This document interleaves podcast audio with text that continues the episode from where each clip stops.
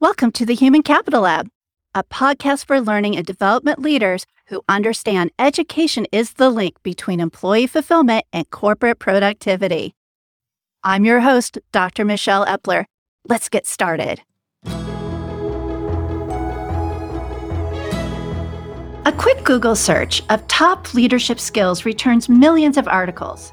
Top 10 leadership skills, top 5, top 25, etc. You know the results better than most. It's also possible to note that the top skills cited in articles from 10 years ago are not necessarily the hottest ones today. It's clear leadership skills evolve over time to fit the workforce climate needs. For this podcast, we want to explore this evolution to get to what the hot topics and approaches for leadership development are today. So today we have Trisha Greguras, the Director of Continuing Education for Bellevue University's College of Continuing and Professional Education.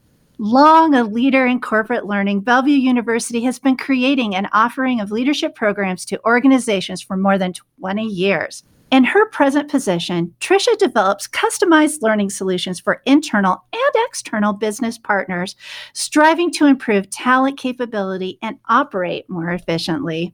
So Trish, welcome. We're so excited to have you here today. I look forward to covering this topic with you. So Trish, do tell me, why in your opinion do leadership programs change and evolve over time? That is a great question. And first, thank you, Michelle, for having me today. Oh, no problem. I am very excited to be here with you. So leadership programs change and evolve over time because what really constitutes effective leadership has evolved drastically over the last 100 years and continues to do so. So as the nature of work, employee demographics, the economic context change, honestly, the world has changed. Organizations are demanding more from employees, particularly with macro pressures such as increased competition, economic pressure, and complexity to drive work necessities. Really get the job done, right? And in the fastest amount of time. At the same time, employees are demanding more. So as talent shortages are increasing, their ability to dictate the terms of their employment have also come along with that. So yes, it is a great thing that leadership development programs are changing because we really need to make sure that those leadership programs are evolving just as the world we are living in. What are some of the latest requests you are receiving from clients that you're working with right now when it comes to designing leadership programs? Our clients face a long list of leadership challenges, as you know, just from the last few years, but then even more so over the last 100 years of evolution. Yeah. And bringing in all of that new technology, start thinking about the challenges that we're facing and automating, running lean, talent shortages, employee shortages, high turnover rates. So when leadership programs really come up into the conversation, what they're looking for is, how do I address these challenges that we're facing today?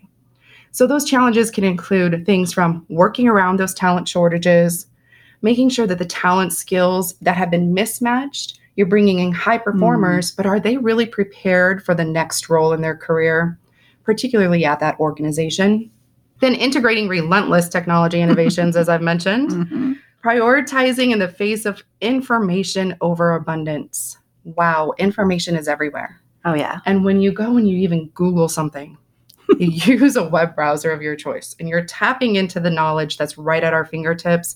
It is overwhelming. It is. And what do you do with it all? Yes. And then where do you start? So then on top of that, we're dealing with things like chronically low levels of employee engagement. People are burnt out. We see that very heavily in some of our healthcare industries, the medical industry, our police departments. They're struggling. The burnout is high. Managing in a multi-generational workforce. Yes. Oh, I see the head nodding. Yes. So improving organizational communication and handling increased complexities of roles while incorporating well-being. Those are hot topics. Okay. So picking up on something you just said, there has been a renewed emphasis on employee well-being and diversity and inclusion as a result of the stresses over the last few years. Have these topics really migrated into leadership development programs in a specific way?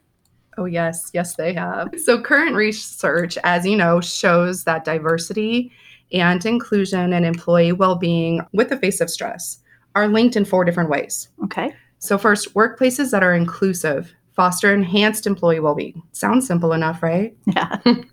Employees with high levels of well-being are more inclusive. Oh. Wow, what a concept. I know, who knew? So effective well-being initiatives accommodate the unique needs of different employees.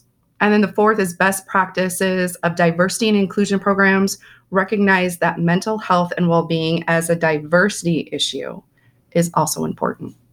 So the well-designed leadership development programs recognize that today's leaders must be trained in all of these aspects.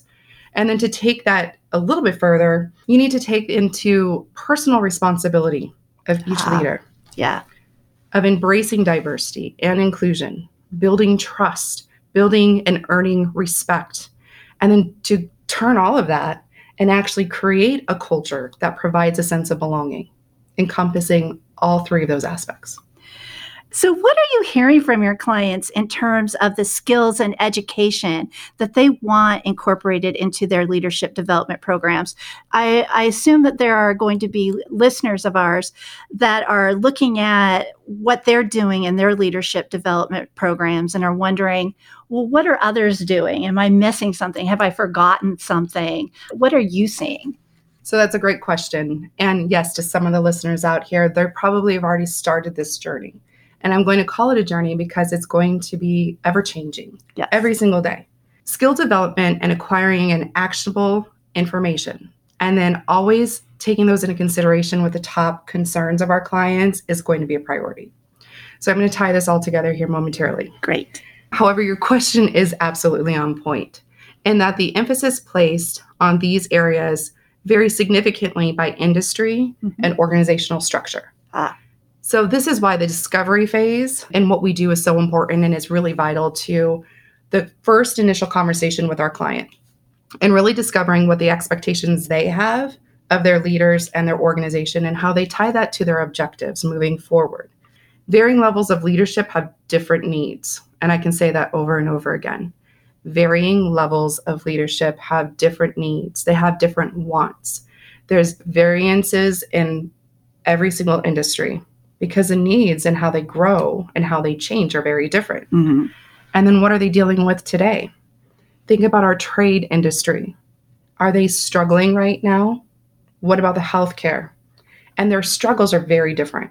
Right. They're going to be very different, whether it's employee-based, it's supply-based. And now the leaders are trying to figure out how do we tackle this? And how do we keep the well-being of our employees at the forefront? It's all about our human capital. So to summarize what I hear you saying, really at the end of the day, our L&D professionals should really kind of take a look forward and think, what does success look like? What are the primary things I'm trying to accomplish? And what are the cultural values that I'm looking to reinforce in my program? And is my program doing that? Yes. It's a great summary. Oh, thank you. So how do you associate leadership ability skills with KPIs? And what are the key performance indicators companies should think about when they're designing their leadership development program? It's kind of a nice little transition there. Yes, that was very good. Nice. Changes in behavior, changes in outcomes, cultural changes. Okay. All of these are among the KPIs that we frequently encounter. But as we look at skills and education, the KPIs companies use to consider designing and the measuring of value that's coming from the leadership program are, again, going to vary widely. So companies should think about asking more questions, and they should be open-ended questions, similar to what you just said, Michelle, which is, what do I want to gain from this? What is going to be gained by my organization? And how can that employee and that department or group move the business forward overall? Yes. Towards their primary goals of that year or season. Yes. Okay, great. So many organizations have executive leadership development programs, but not many have the varying levels that you were talking about earlier. What advice do you have for L&D leaders who are tasked with starting a new leadership development program in their organization, assuming it's not an executive one? What is your focus? Okay. Seek to understand the goals and objectives of the organization and what results you really want to achieve with that program. Make sure to get internal high-level support for making learning a top organizational priority. Without that, you're not going to be able to move forward and you won't be successful. I think that that would be particularly true for frontline leaders. Yes, I would agree. Yeah, the frontline supervisors that impact so many employees that this is their first time managing and leading, being able to really make sure that we've incorporated all of those appropriate pieces and that they have the time to do it. Yes. Yeah. And we're seeing a lot of that. Do we have time to do this? Can we pull our employees off the field, so to speak? Yeah, off the floor. Off the floor, yes. Yeah. Can we pull them off the floor and put them through this program, and what value is going to be added? Yes. So what are the next big things coming up in leadership development that you foresee? And what are you considering for new programs as you're looking forward, future visioning? I love this question for so many reasons. The research first indicates that one of the areas that deliver the greatest overall business impact is coaching. I'm very passionate about coaching, but implementing a process for executive and management coaching throughout the organization is going to be necessary moving forward. And a lot of organizations are recognizing that. They see the need, they see the impact, and they see how that can really help define out goals, align the goals to the organization's mission, vision, and values, the strategic plan, understanding critical competencies, and high-performing recruiting. So when you tie all this together, we are also seeing a shift in that focus to the development of soft skills. Oh, well, is that new news to you? Yeah, I'm a big fan of soft skills, or as I like to call them, power skills. Yes. So while we're focusing on all of the soft skills, it's really kind of transitioned, right? From the hard skills to the soft skills. Employees can be taught hard skills. And we both know that. It's really difficult and it's a little bit more challenging to teach the soft skills. And then how do you evaluate it? Right. Well, we've only been working on our soft skills since kindergarten. So, how to communicate, how to collaborate, how to manage our emotional intelligence, Yes. So really some of the things that we're looking at right now incorporating are the soft skills. Okay. From collaboration to communication, which is always a top priority, but also things such as being agile. Mm-hmm. How do you become an agile leader? How is your organization agile? And can you incorporate that to continue being creative and innovative enough to stay ahead of the competition, right? Right. That whole concept for some of those perfectionists out there of this is good enough to go, let's learn from it so we can make it better. It doesn't have to be perfect the first time is really, really hard for some of us. Yes. It's a struggle, but it's a worthwhile struggle because it allows you to compete and to be able to go into that market more as a spearhead instead of a follower. And it's for some businesses that needs to happen. And so having that agile skill set is really valuable, I believe. Yes, I think if you don't have that soft skill, that it can honestly at times be detrimental depending on the level of leadership you are within an organization. Yeah. And so making sure that we are training out and not just training, but teaching, educating, and helping others learn how to apply that new knowledge of these various soft skills is very important. And those are the things that we're looking at incorporating into our programs. Oh, that's great. So do tell me, what's next for you? That's a tough question. What's next? So many opportunities. There are. Yes. If there was a new learning and development program that you just wish you had a little extra time to put together on the fly, what do you think it would be? Well, people have been so focused on diversity and inclusion as a separate entity. And we really need to pull that into leadership programs and embed it into the changes along with the things that we've talked about, like multi-generational workforce. Embedding that throughout the program, that will really help teach people all of the things that we've discussed today, including making sure that you're building a culture of a sense of belonging where people feel like they can thrive, and a culture that really looks at not just what happened yesterday, but what and how can we incorporate everything today and how are we moving forward? Looking forward, absolutely. So Trish, you and I were talking about an exemplar that you had about how focusing on the soft skills or power skills, as we like to call them, really makes an impact on the people who are participating in these leadership development programs. Could you share with our listeners an example? So really the power skills are transferable skills. It really is transferable to the skill sets of you as a human being. And when you go out into the world, it's going to be applied in all of your interactions, all of your relationships, and everything that you do in and outside of work. So think about the moment when you become more agile and you take that into your family, your home, your community. What are things that you can do better? So there are always areas that if you're working within the community that you can take those skills and help at your local church, at a local shelter, that you're taking those skills and you're learning things like to have empathy, not sympathy, right? In the moment, how can I empathize with who I'm working with, the relationship that I'm building, whether it's my significant other, my child, a community representative, or someone within that shelter that I'm helping with? I really think that many times we put these together just for the business, but when we look at our employees holistically as humans coming to join within this community, the impact is even greater. And I believe that you even have some very successful graduates that have completed that through some of our corporate partners that have made amazing differences in the communities, applying the exact learning that had come through. Yes. So congratulations on that. Thank you. So what do you think are two resources that listeners who want to learn more about what you've talked about today could pick up and access to learn more about top skills and education that leaders need? There are thousands of resources that exist on this topic, whether it's just leadership, it's very specific about soft skills, power skills. We've utilized and seen that terminology everywhere and it's growing in popularity. Oh, how exciting. We're looking at behavioral assessment. So I can't necessarily provide you with too specific. If you need something tangible, I always recommend Harvard Business Review, bodies of knowledge. So there's various bodies of knowledge that exist from management to power skills or very specific power skills. You can find that on Amazon.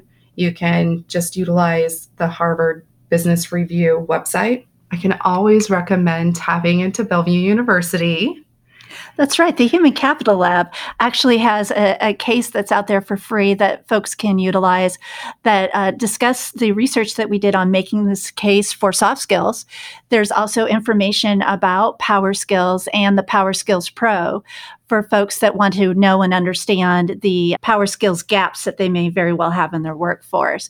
We also have some additional research that we've done on the impact of how to measure your leadership development programs and getting to that ROI. And there's also some white papers about how to go about measuring your training and development.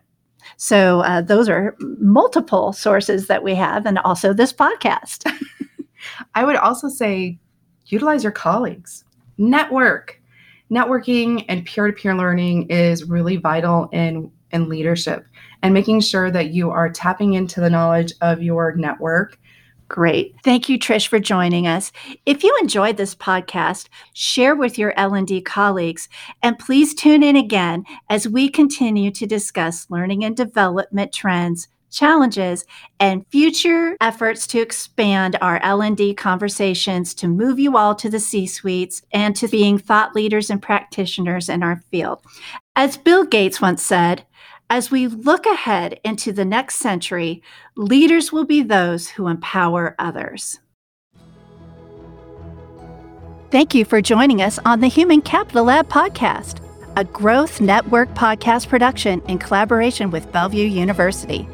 For more about Bellevue University's Human Capital Lab, head to humancapitallab.org. If you were inspired today, pass the link on to a colleague or friend. Stay tuned for our next episode, and until then, keep learning to unlock the long-term potential of human capital.